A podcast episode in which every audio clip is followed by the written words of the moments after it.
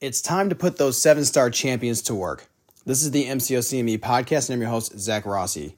If you don't know what I'm talking about, what I'm talking about here is the new Carina's Challenge Volume 3.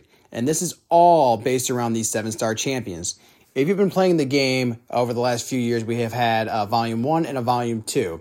And a lot of players, when these first came out, were all about them there's a lot of challenges in the labyrinth. Uh, there's Act Six. There's also some stuff in the abyss as well. And you know, for those, it's like kind of pick your poison. Do the ones that are going to make the most sense to you. But with this one, this is a very unique and a very cool set of challenges that are on the horizon. Now, these are all, like I said, they're all centered around seven star champions. So I'm going to give you guys kind of a little bit of a breakdown on how this works and some do's and some don'ts, especially a very big kind of fair warning, if you will. Now, with this challenge and with these challenges, you the first thing you want to do right away is get a very good amount of seven star champions. Now, I would try to aim for say maybe like six, just because that way you can kind of fill out the questing roster a lot easier. But if you find yourself not really getting any seven star champions at the moment, well, there's some ways to go ahead and get them. If you have enough of these uh, currencies in the Battleground store, you can get yourself some 7 star shards there. If you're doing the Paragon Gauntlet, you can go ahead and do that as well. And if you have not done the exclusive 7 star champion side quest, which is in the special tab underneath the questing bar, then I would go ahead and do that as well because you want to have a very, very good and well rounded amount of 7 star champions in your roster. And I would try to get at least one champion of every class. And also, what's really cool now is that we have these new seven star incursions and also seven star loyalty crystals. So, if you do have enough currency for either one of those, I would highly suggest going in there and trying to get that champion. Like, for example, yesterday, I had enough to get a seven star loyalty crystal, and I also got one from the uh, Captain America's Commissary event. And I was able to get myself a Mordo and a seven star Storm which I was very happy about because those champions are actually really, really good, especially for a lot of the paths that I just got done doing in this challenge. And the other thing is that when you are doing these challenges, I want you to approach it much like you would do any other kind of high piece of content. Go in there and kind of just scope everything out first. And if you're unaware of what's going on, go to YouTube or go to the community forums and ask certain players, hey, how do I do this path? Is this path easy? Is this path hard? You want to make this as sort of as painless as you can. I mean, to be honest with you, uh, I didn't really spend any of my inventory doing the 7.1. Uh, there was a little bit of 7.2 where I did have to spend some inventory, and I'll talk about that in a second because I made I made a really really bad mistake. So um, with that in mind, do whatever you can to buy or farm some inventory. If you have the units, if you've already done the monthly um, completion for the Thronebreaker, if you can afford yourself doing uh, like one of those 1,000 unit packs uh, for you know health and for energy and all that kind of stuff, go ahead and do it. Another thing that I would suggest doing for your seven star champions in this set of challenges is equipping them with relics. If you have to kind of you know borrow from Peter to pay Paul for your champions, then go ahead and do that. I would load up your seven stars with any cool relics that you can because they are now accessible in Act 7. And I'm going to tell you right now, they're going to save your bacon in a lot of these kind of tricky fights, especially in some of the boss fights, which are really, really important, which I'm going to go over here in a little bit.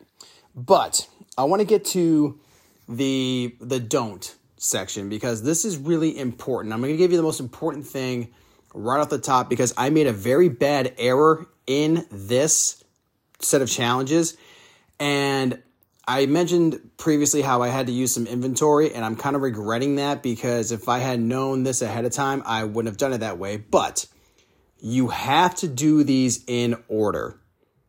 Uh, you can't skip around. And that's what I tried to do with 7.2 because I wanted to knock out the um, Grandmaster boss fight, which is actually a lot of fun. I had to kind of go back and do some guides and sort of read and listen to what was going on with that. But the problem is this once I got it done, I didn't get the uh, completion rewards for it. You have to do everything in order, you must do it in sequence. It has to be that way. There is no going around it. It's not like the other challenges where you can kind of pick and choose which ones you want to go after.